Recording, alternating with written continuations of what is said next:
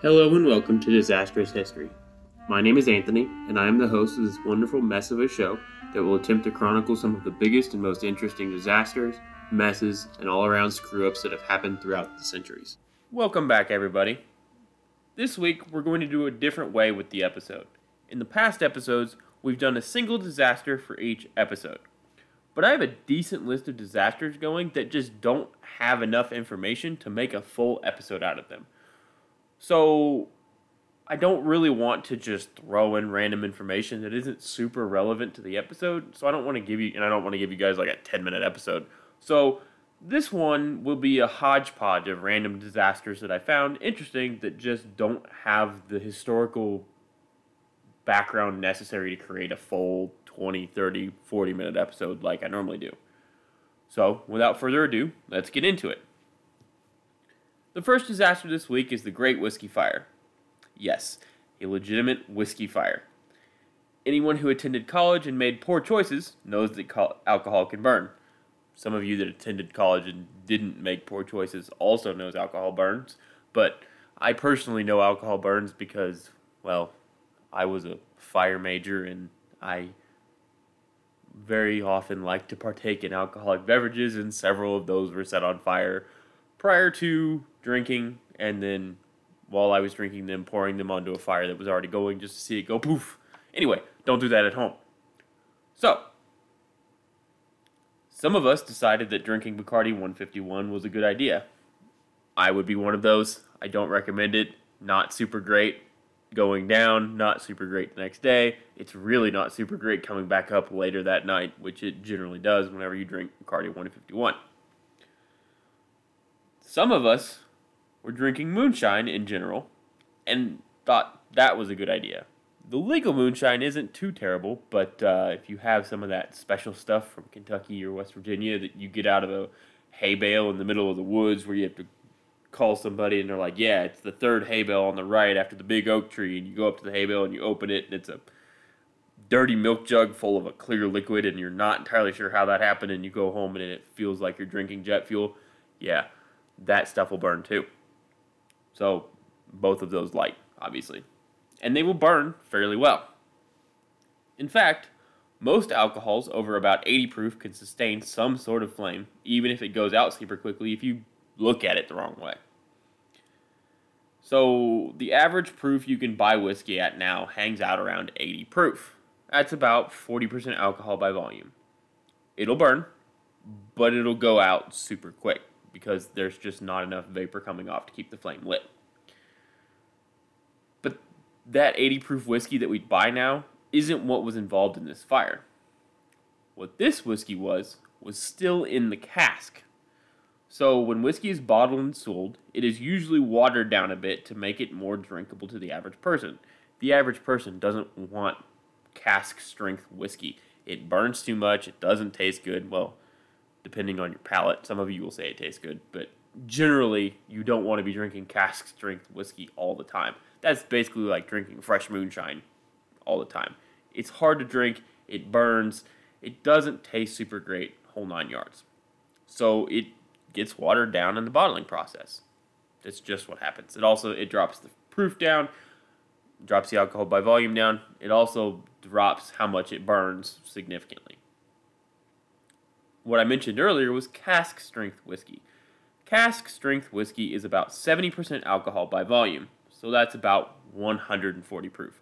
Basically, if you take the percentage of alcohol by volume and multiply it by 2, that's what your proof is. So if you have 30% alcohol by volume, maybe it's 60 proof. If you've got like 4.8% alcohol by volume, which is some beers and whatnot, then you've got basically 9 proof alcohol. That's that's how that happens. 140 proof alcohol will sustain a good flame. Significantly good flame for an extended period of time. So I purposely didn't mention where the Great Whiskey Fire was because it's so fitting. If you asked a random person where the Great Whiskey Fire took place, there's only like four places you're going to get answers for. One is Scotland, I know it's called Scotch. I don't care. It's still basically whiskey. Kentucky. Again, I know it's bourbon, but come on. We all know they're basically the same. Tennessee, and Ireland. Now, my personal guess was Kentucky, but I was wrong. It's Ireland. It took place in Ireland in 1875. To be specific, it happened in Dublin, Ireland on the night of June 18, 1875, on Chambers Street in Dublin. The fire is alleged to have started in the Malone Malt House and Warehouse. The warehouse held approximately 5,000 barrels of whiskey and other random spirits, you know, brandy and the like. That's a lot of fuel load and a whole lot of flammable liquid, because they're all in wooden barrels. The building's wooden, the nearby buildings are wooden. It's just a giant fuel load throughout the whole thing. The original alarm was raised at 8 p.m. on the night of June 18th. It's not exactly certain when the fire actually started, but the last time someone had seen the malt house to check on it was about 4:45 p.m. So it happened somewhere between 4:45 and 8 p.m. Don't really know. The fire quickly spread through the warehouse and immediately got into the barrels and into the actual building itself. And when it started burning the barrels, it really put the Dublin Fire Brigade on its heels because that's a lot of flammable liquid and they can't really get in there because it's going to be rows upon rows of barrels that are stacked up and you've got all those little nooks and crannies that are burning. And they don't have super great fire apparatus to get into those nooks and crannies to be able to get in and pull those barrels apart. They don't have oxygen they can take inside with them. So really they're stuck on the outside trying to drown this fire from the outside before it spreads down the road or to nearby buildings or the barrels start to explode and the whiskey goes running out the building. But as we all know, in disasters, the worst thing that could happen is generally the thing that does happen. The fire did start popping barrels, and it turned into a normal wall of fire to a 21 year old frat brother's dream scenario as a fireball of whiskey started pouring down the streets, two feet wide and six inches deep. And not the cinnamon flavored whiskey. Actual flaming whiskey was running down the streets about two feet wide and six inches deep just a flaming river going down all of the streets nearby. There are two main issues with this development. Number one, the flaming whiskey becomes a vector for the fire to spread further, faster. Number two, this area of Dublin had a lot of outdoor farm type animals. This tasty flaming river scared the farm animals in attempting to flee every which way, causing even more panic and terror of people trying to get away from the fire that is now running all over the place and the sometimes flaming animals also running all over the place. People were fleeing just everywhere. And this also provides an issue for the Dublin Fire Brigade because they have to get through not only past the burning river of whiskey, they have to get past the crowds of people running away and the animals running away without getting their equipment broken there's a famous story from this uh, fire that crops up in basically every source. There was a group of people in a house nearby the Malone Malt House that night who were having a funeral for their dearly departed friend. And they're in the middle of the wake as the fire starts going. And they go out and look, and it's burning the warehouse down the street. And then all of a sudden, the whiskey starts rolling down the street. And then the whiskey catches on fire as it's flowing down the street. And the fire starts to spread towards their house. So they have a decision to make. They can stay with the deceased friend who is inside still and hope that the fire department gets there fast enough and puts the fire out before it gets to their house, or they can flee and potentially leave the corpse there or take the corpse with them. What they decided to do was flee with the corpse, Weekend at Bernie style, away from the fire, which had to be such a sight to see just a group of people dressed probably in mourner's clothes, so all black, with a corpse behind them, just dragging this corpse along as they run away from a burning river of whiskey. As the fire dragged on, more and more barrels began to burst, adding more and more fuel to the raging fire. A crowd began to gather around. It was well known throughout the area that whiskey was stored in the warehouse. And what do you think those people were going to do when the barrels started bursting and the fire started spreading? That's right. They banded together and stole barrels to carry off to have a good old time themselves on some free whiskey, which is totally exactly what I would be doing. I'd be like, "Ooh, free whiskey. Let me steal one of those barrels and have a good time." But it didn't just stop at stealing barrels. That was only for the most confident of onlookers, because they still had to b- run into a burning warehouse full of exploding whiskey barrels and flammable liquid. So really, those were only the ones that had the the most courage or lacked the least amount of common sense, or lacked the most amount of common sense. The rest tried something a bit different. They got pots, pans, cups, bottles, pretty much whatever they could get their hands on to scoop up the liquid flowing down the street. Some people were even alleged to have used their hats or shoes to scoop up the whiskey and drink it. And some said to hell with putting it in a container, let's just drink it straight from the source. Literally lapping it up out of the street as it flowed by, literally on fire. At least 24 people were taken to the hospital with alcohol poisoning. So let's recap real quick because we haven't really talked about the fire department. We've talked about it a couple times. We haven't talked about their response. We have a warehouse on fire. We have 5,000 barrels of at least 140 proof whiskey in those barrels. Those barrels have now burst, and the whiskey is rushing down the street, spreading fire to other buildings uncontrolled. The Dublin Fire Brigade is using horse drawn steam fire engines, and there are only so many fire engines. The Dublin Fire Brigade at this point was only like 10 years old. So it's a really new fire department. So the first step in fighting this fire is to stop the whiskey. You can't put water on it, it'll just splatter it everywhere and continue to let the fire burn. It literally will just spread the fire around in a circle and it'll spread to more buildings.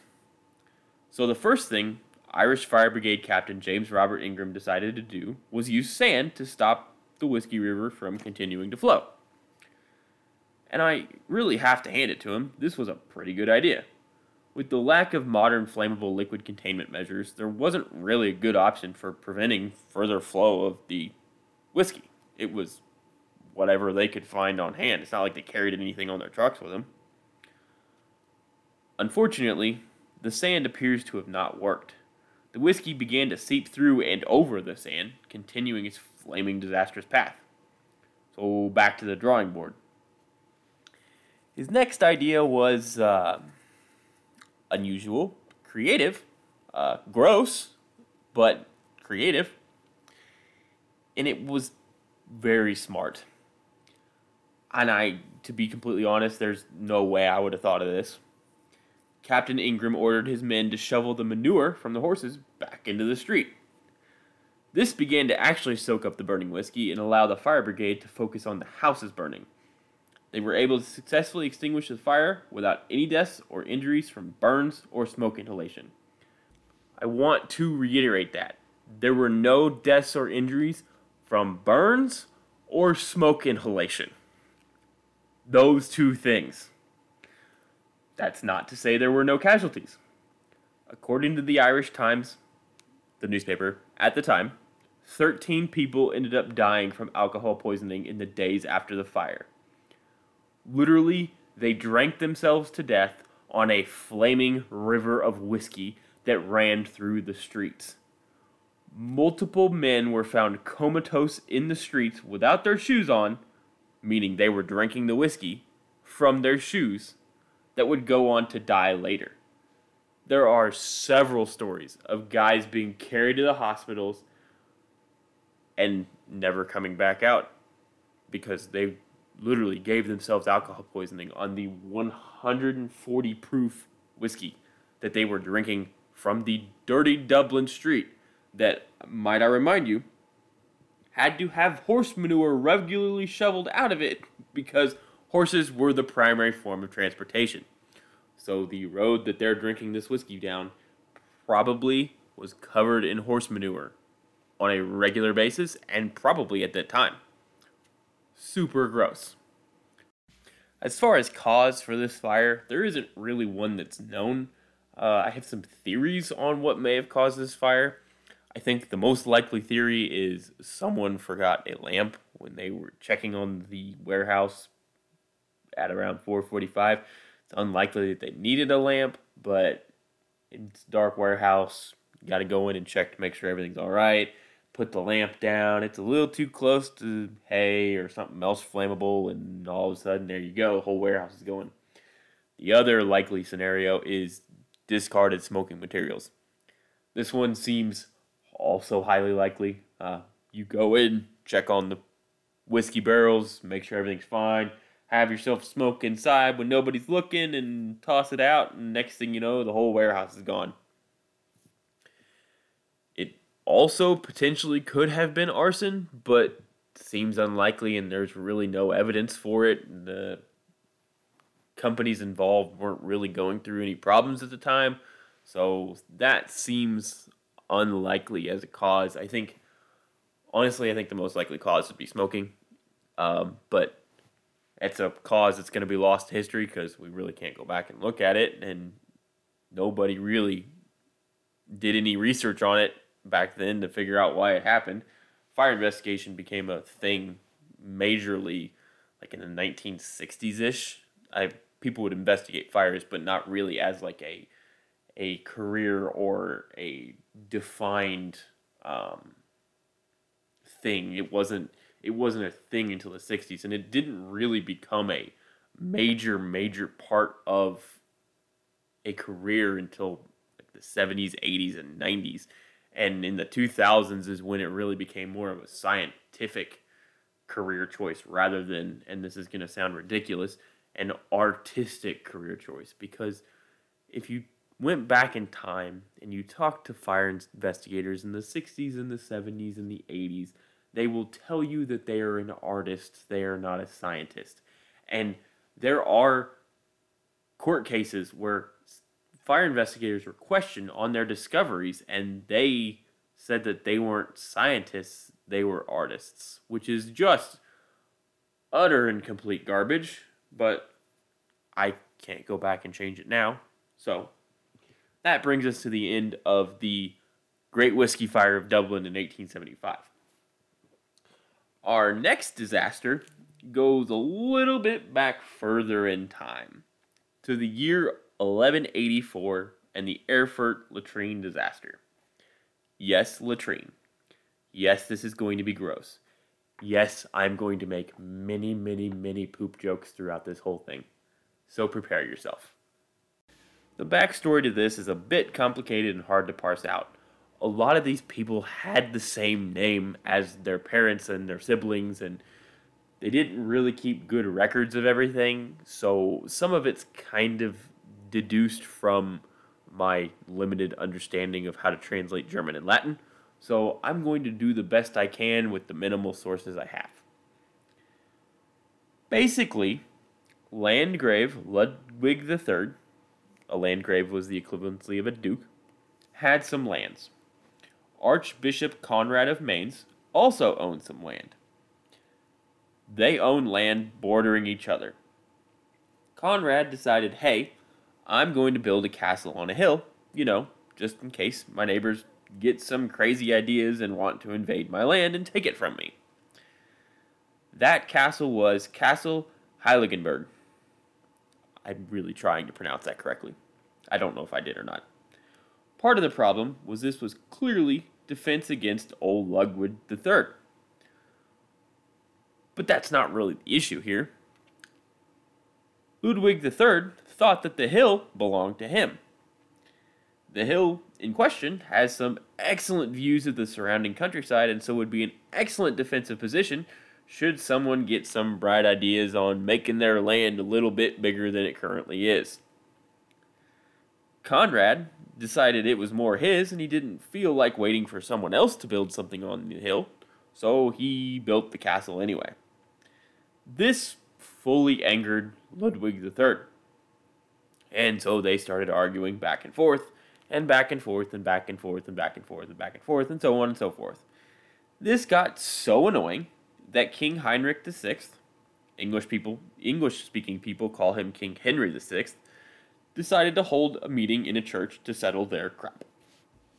For reference, he was king of Germany at this time, not king of England. He was king of Germany. This all takes place in Germany, which is where Erfurt is. Now, there were a lot of Portman people at this meeting. First, Landgrave Ludwig III and Archbishop Conrad were pretty important in their own right, hence why the literal king of Germany was calling these two dudes to meet together to figure out how they could stop pooping on everyone's parade. One of the other important people at this meeting was Count Heinrich I of Schwarzburg. I am only bringing him up for two reasons. Number one, he was decidedly not a fan of Ludwig III, as allegedly, during Ludwig's wedding, Heinrich I stole a tapestry from Ludwig, which is, you know, mean to go to someone's wedding and steal their stuff. The other reason is before doing really dumb stuff, or I guess if you're feeling audacious, really brave stuff, he is alleged to have said, If I fail, so may I die in excrement. Unfortunately, I've only seen one source of this quote, and it's a German book that I can't get my hands on to confirm if it's true or not. But honestly, it was too good to be true to not include, and even if it is fake, it's still funny. So, let's get down to the meeting. It's July 25th in Erfurt. All these nobles and their assistants are gathered in this church. Everyone is talking and arguing, trying to get these two guys to stop arguing over a stupid hill when all of a sudden there's a loud crack. And you remember as a kid in the backseat of the car when your parents would go over a hill super fast and you get that feeling of weightlessness in your stomach? That's probably what they felt. Or like going on the Tower of Terror at Disney World, except at the bottom of this drop you don't get sprung back up you hit the floor where the monks of the church would do their business. But you don't get time to recuperate from falling an entire story because there's another loud crack and a second drop. And then a terrible smell and a splash. And the next thing you know, you're trying not to drown in literal liquid poop. I don't know how many of you are familiar with several feet deep wells of a combination of urine and poop but unfortunately, I am. Living in the Midwest, I get at least one or two fires a year that are pig barns.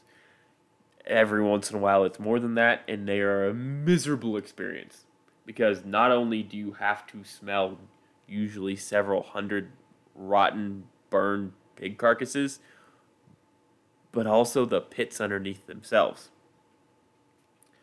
For those unaware, pigs do their business in their barn, and it falls through slats into a giant pit under the barn that's usually 8 to 20 feet deep. They smell about how you would expect. Pigs don't smell good in the first place, especially when there's 600 of them in a single barn that's kept at a super high humidity and super warm. They don't they don't smell good. But then you combine that they're living living over literal liquid poop and it is enough to knock you on your feet. I went to a pig barn fire once and I came back and I literally burned my clothes in the backyard because they smelled so bad and they would not come out in the wash. It was awful.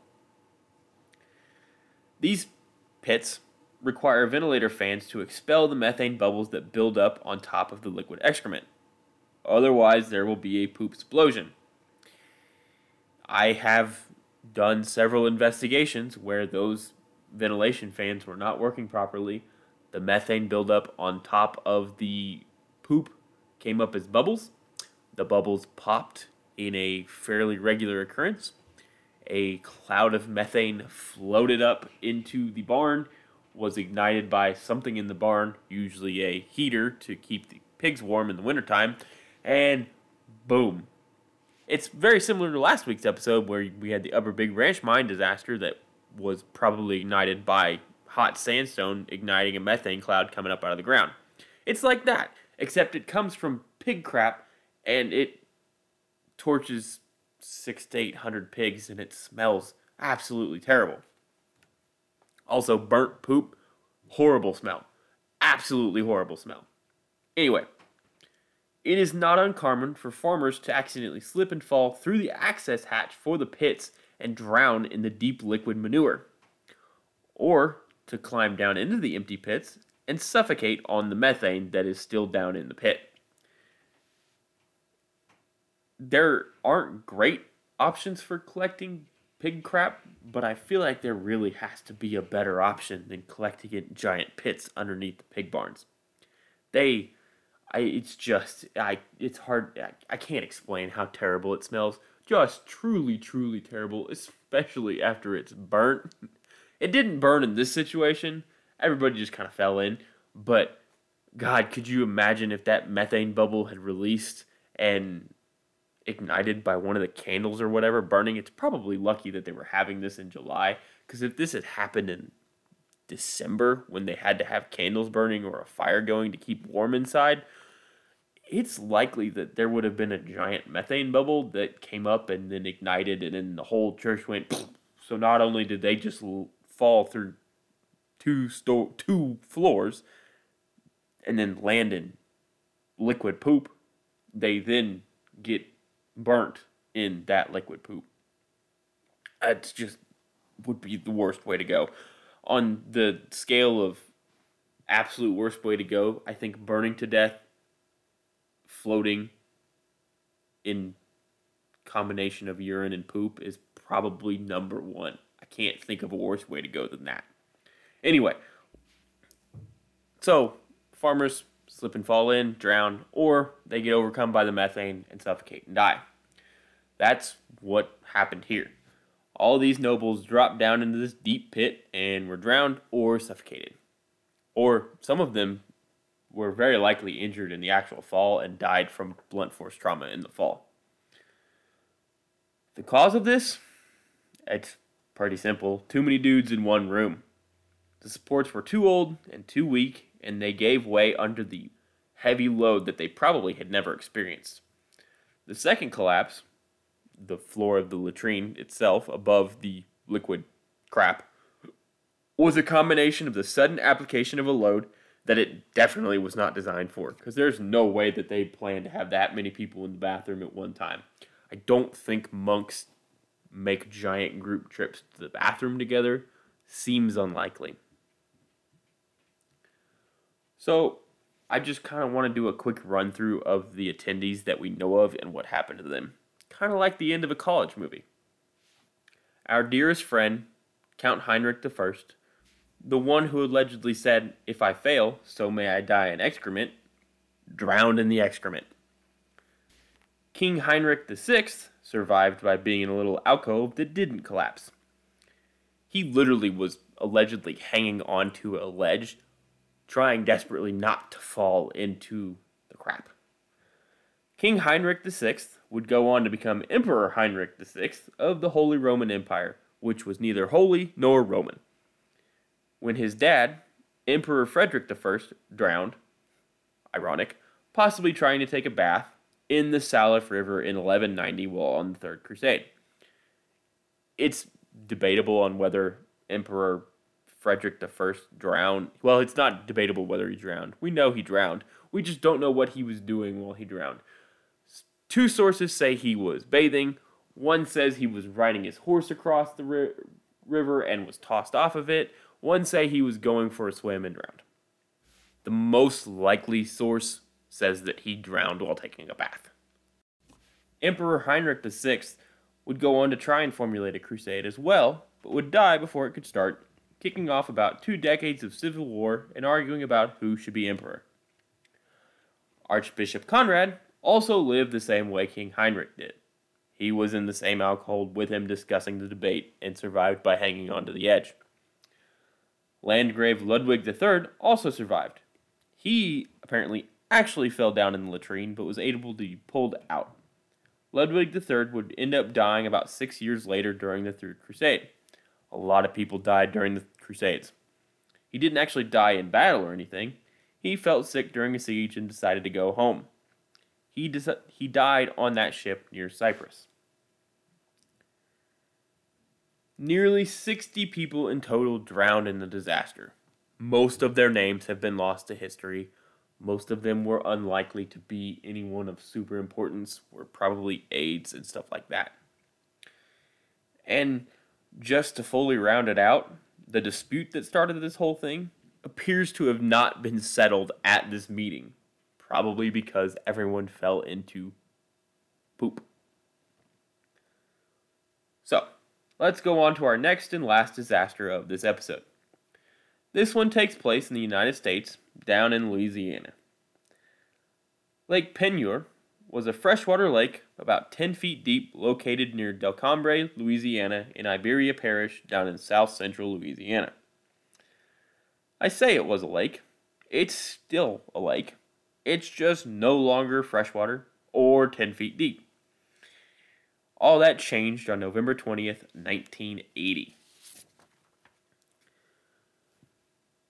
Lake Peigneur held a secret. Well, I guess it's not really a secret since it's been there for almost 60 years, but with how things went, you would seem like it was a secret. There was a wide range of salt mines underneath Lake Peigneur. It's only 10 feet deep, so it's not unusual for there to be, you know, mining going on underneath the lake. A long, long time ago, there was a saltwater sea over Texas, Louisiana, and Mississippi.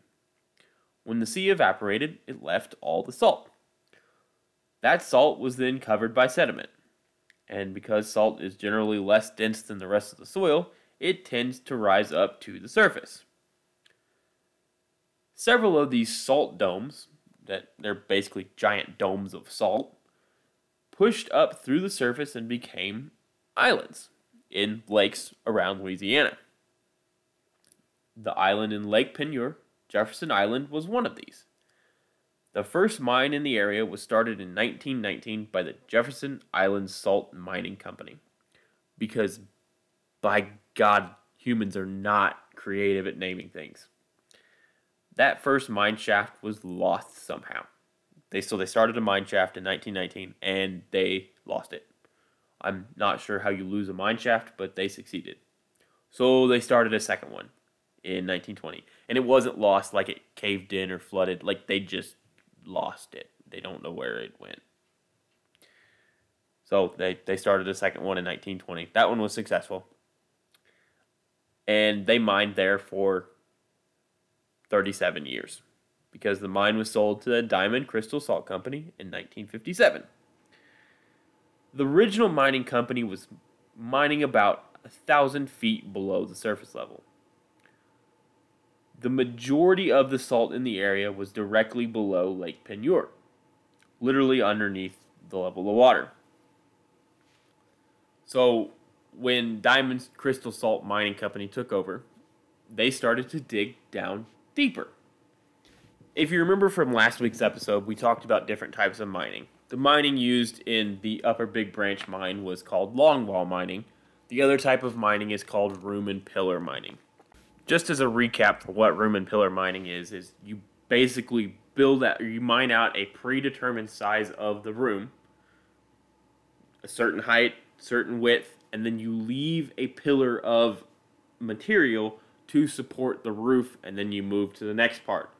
Mine out an area, leave a pillar of a certain dimension, keep hold up the roof, move to the next part. Once you've mined that whole area out, you move down to the next level. So the original level of mining was at 800 feet. The size of the rooms for the, that 800 foot level were 100 feet tall and 65 feet wide, with the pillars holding the roof up about 75 feet by 75 feet.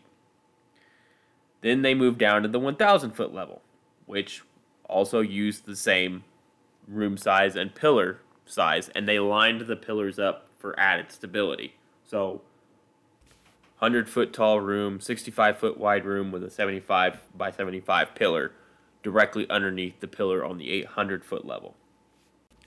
From the 1,000 foot level, they went down to 1,300 feet, and then they went to 1,500 feet, and then they were getting ready to go down to the 1,800 foot level once they were done with the 1,500 foot level. So by 1980, when the disaster happened, they were mining regularly at 1,500 feet below surface level, making rooms that were 75 feet high and 160 feet wide, which is different than what the upper levels were and is a lot of open space. Insert spooky foreshadowing music here. I want to take a moment to point something out. So, last episode, we discussed the Upper Big Branch mining disaster, which I've pointed out, in which they hid violations and flaunted safety rules and were generally just terrible about everything safety rules related in order to make money. That is the opposite of what happens here. I want to commend the Diamond Crystal Salt Company. They did evacuation drills every six months. They regularly updated their evacuation plans. They listened when government oversight had suggestions. Problems in the mine with stability in the roof were addressed quickly and effectively. They did they actually did the drills. They didn't just say they did the drills. They did the drills. Every employee knew the evacuation codes. They knew where to go in an evacuation. Every single thing was done correctly in this mine. Safety was the highest priority, and they should be praised for that. They did everything correct. This was thoroughly impressive. Finding a mining company that takes safety as seriously as this one did feels like feeling finding a needle in the haystack. It's fantastic. Unfortunately, however, even the best laid plans of mice and men often go awry. And also, an oil company shows up. If mining companies are the most hated and demonized companies of the 20th century, then oil companies were the second most hated and demonized companies. Enter Texaco. Texaco was drilling exploratory wells searching for oil in and around Lake Peigneur. There were two wells being drilled in the area P20 and number 35. I don't know why they were named different things, but that's what they were named. That's what we're going with. Number 35 was on land, so we don't care about it to be honest. Just, we don't care. P20 was in the lake and was really the one we care about. The drill was provided by Wilson Drilling Corporation, but the maps and permits were all provided by Texaco. Also, all of the oversight was provided by Texaco. So, Wilson Drilling Corporation would be doing the actual drilling, but Texaco would be saying when to drill, where to drill, what to drill, what to use to drill, the whole nine yards. The drill was supposed to be placed about 50 feet away from where the main salt mine was below Lake Peigneur. The drillers were given maps of the locations of the salt mine. Diamond Crystal approved the plan. All of the people operating the drill would have known if they'd hit salt because it would have changed the texture of the mud coming out of the hole. It should have been obvious. Everyone knew that the mine was there Everyone knew that they needed to put it 50 feet away from the mine. That is not what happened. The drill that was assembled for Lake Peigneur was a 14 and 3 quarter inch bit. It was to be drilled to about 2200 feet in depth before switching to a different drill. It would not get there. At 4:40 a.m. on November 20th, 1980, the driller woke the Texaco drill foreman to let him know that the drill was stuck. It wouldn't turn, it wouldn't pull out, it was jammed. They were at 1,248 feet. Like I said, they wouldn't make their goal. They aren't Harry Stamper after all. At around 5 a.m., the hook load, so the amount of weight bearing down on the drill into the in the hole, started to exceed the standard 78,000 pound level.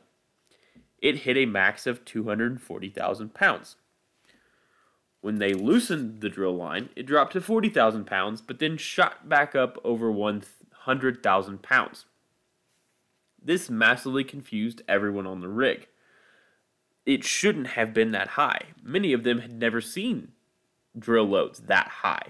They had absolutely no idea what was happening. They tried everything they could think of, but nothing worked.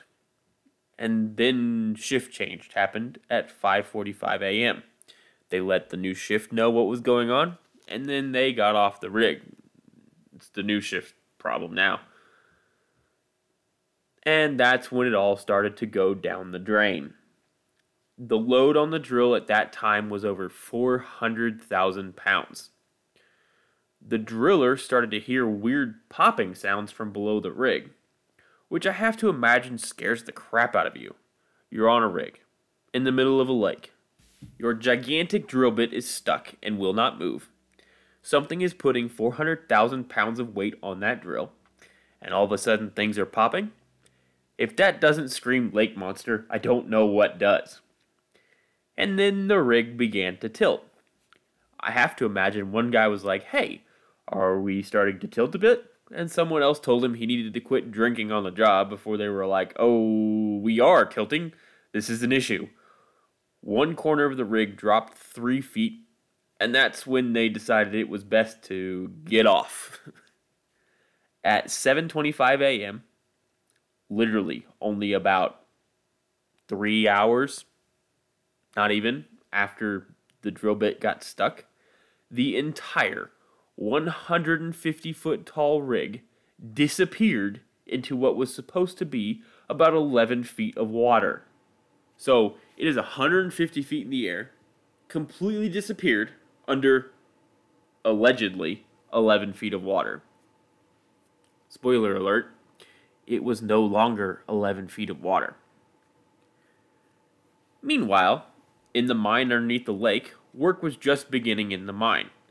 There were 48 miners and three visitors from LSU, yes, the school, that entered the mine just before 7 a.m. About 30 minutes before the entire drilling rig disappeared into the allegedly 11 foot deep water. At about 8 a.m., Junius Gaddison, master electrician for the mine, was gathering electrical equipment on the 1300 foot level to move down to the 1500 foot level. Most of the miners were already on the 1500 foot level working. He was minding his own business, doing his own thing, when he hears a weird banging noise. It's a salt mine, and no one is mining on his level. He's just gathering things to go down a level, so there shouldn't be this banging noise, and yet here it is. So he pops his head up and looks down the tunnel. Now I want you to remember, they're in a mine. And I've been in a salt mine. It's completely black, besides headlamps. Completely black. You, you can't see your hand in front of your face. The only light is whatever lights are strung up, and his headlamp. He looks down the tunnel, and there he sees a stream of water rushing at him. It's a couple feet deep, and bobbing up and down on the water are several steel drums banging together. And uh, that's generally a bad sign when you're 1,300 feet below the surface of the Earth. Gaddison quickly deduced that uh, this is not good, so he did the first thing he thought of. He reached for the power disconnect and flashed it three times to signal to the lower level miners they needed to evacuate. Every single miner made it out of the mine alive with no injuries, which speaks to how well they planned their evacuations and how much stock Diamond Crystal put into safety. The maintenance foreman, Randy LaSalle, drove on a truck to find four miners that were beyond the lights in the mine that hadn't seen it to pick them up and drive them out himself. That is how prepared they were they had a plan in place for people that would not see the evacuation call. They did such a good job on this, and so many of them. I mean, there is an entire lake that is now basically, spoiler alert, draining into the mine. That's why there's a river of water in the mine where there shouldn't be a river of water. There is an entire lake draining into this mine, and they risked their lives to get all of those men out. Six of the miners received awards for heroism from Diamond Crystal Salt Mining Company, which is awesome of a company to do. Granted, you shouldn't have to be heroic in your job when you're a miner, but that they recognized that they did this safely and effectively and gave them recognition back in the 80s before oversight was really a huge thing. That is commendable, and I am very impressed. Back on the surface, however, Texaco and Diamond Crystal workers met together to try and figure out what had happened. We know what happened, but they plotted the location of the P20 drill location on a map of the 1300 foot level of the mine. In a not at all shocking turn of events, the drill had pierced a portion of the mine, and the lake was now draining into the mine. What would have been a 14 and 3 quarter inch hole would quickly expand into a much wider hole as the salt was dissolved into the lake water. While the evacuation of the mine was ongoing, the hole quickly turned into a quarter mile wide whirlpool that was actively sucking down a tugboat, several barges, and at least two Texaco oil rigs into the rapidly expanding hole that was draining the entire lake. It would end up pulling down in total 11 barges, literally 65 acres of land, an entire botanical garden, the two oil rigs, the drilling rig, the tugboat, and a whole bunch of trees and houses. No one in the houses were killed and injured as well. They were all able to be evacuated in time. This hole drained the entire lake. The entire thing. It was completely dry. All 3.5 billion gallons of water drained into these mines in less than three hours. And now it's going to get weird. Lake Peigneur is connected to the Gulf of Mexico via the Delcambre Canal. Normally, the canal flows from the lake into the canal into the Gulf of Mexico, so south. That was reversed when the lake started draining. The canal began to flow backwards into the lake.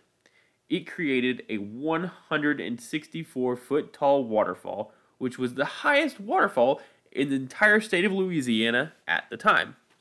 The waterfall disappeared once the lake refilled and water began flowing the other way again. During this time, there were about 30 shrimp boats in the canal, just hanging out, not expecting the entire lake to drain behind them, and all 30 became beached when the water in the canal dropped to refill the lake. After the lake finished refilling three days later, they all refloated, no problem. At several points during the days following the draining of the lake, trapped air in the mine rushed out of the hole, shooting a 400 foot geyser into the air. And then, just to add another layer of utterly ridiculous to the situation, gas from one of the wells nearby ignited in the middle of the whirlpool and set it on fire for a while. Because a giant half mile wide whirlpool sucking down at least 12 boats and an entire oil rig isn't terrifying enough, we better light it on fire for good measure. In the days after the water stopped flowing and the pressure equalized, nine of the 11 barges floated back to the surface. One fisherman was on the lake near the oil rig at the time of the draining. Leon Vieira was out on his boat enjoying a nice morning just trying to catch some fish when the wind started roaring and the maelstrom kicked up. Having no idea what was happening, he booked it to the shore as fast as his little boat would carry him and just barely made it out of the water. When he hit the shore, the water disappeared from under his boat and he was sitting in the mud. He said it was one of the most terrifying experiences of his life. In the days and weeks after the disaster, Diamond Crystal filed a lawsuit against Texaco for damages. Soon after that, Texaco filed a countersuit against Diamond Crystal for loss of equipment because how dare you make me drill in the completely wrong spot and lose my equipment down a mine shaft that I knew was there and I definitely screwed up and drilled into an accident, but it's totally your fault. Diamond Crystal would end up winning a settlement from Texaco for $32 million. The Diamond Crystal employees, who could no longer work because their work was filled with water, also filed a class action lawsuit against Texaco for loss of work but they would lose because it's always the workers who end up screwed the most.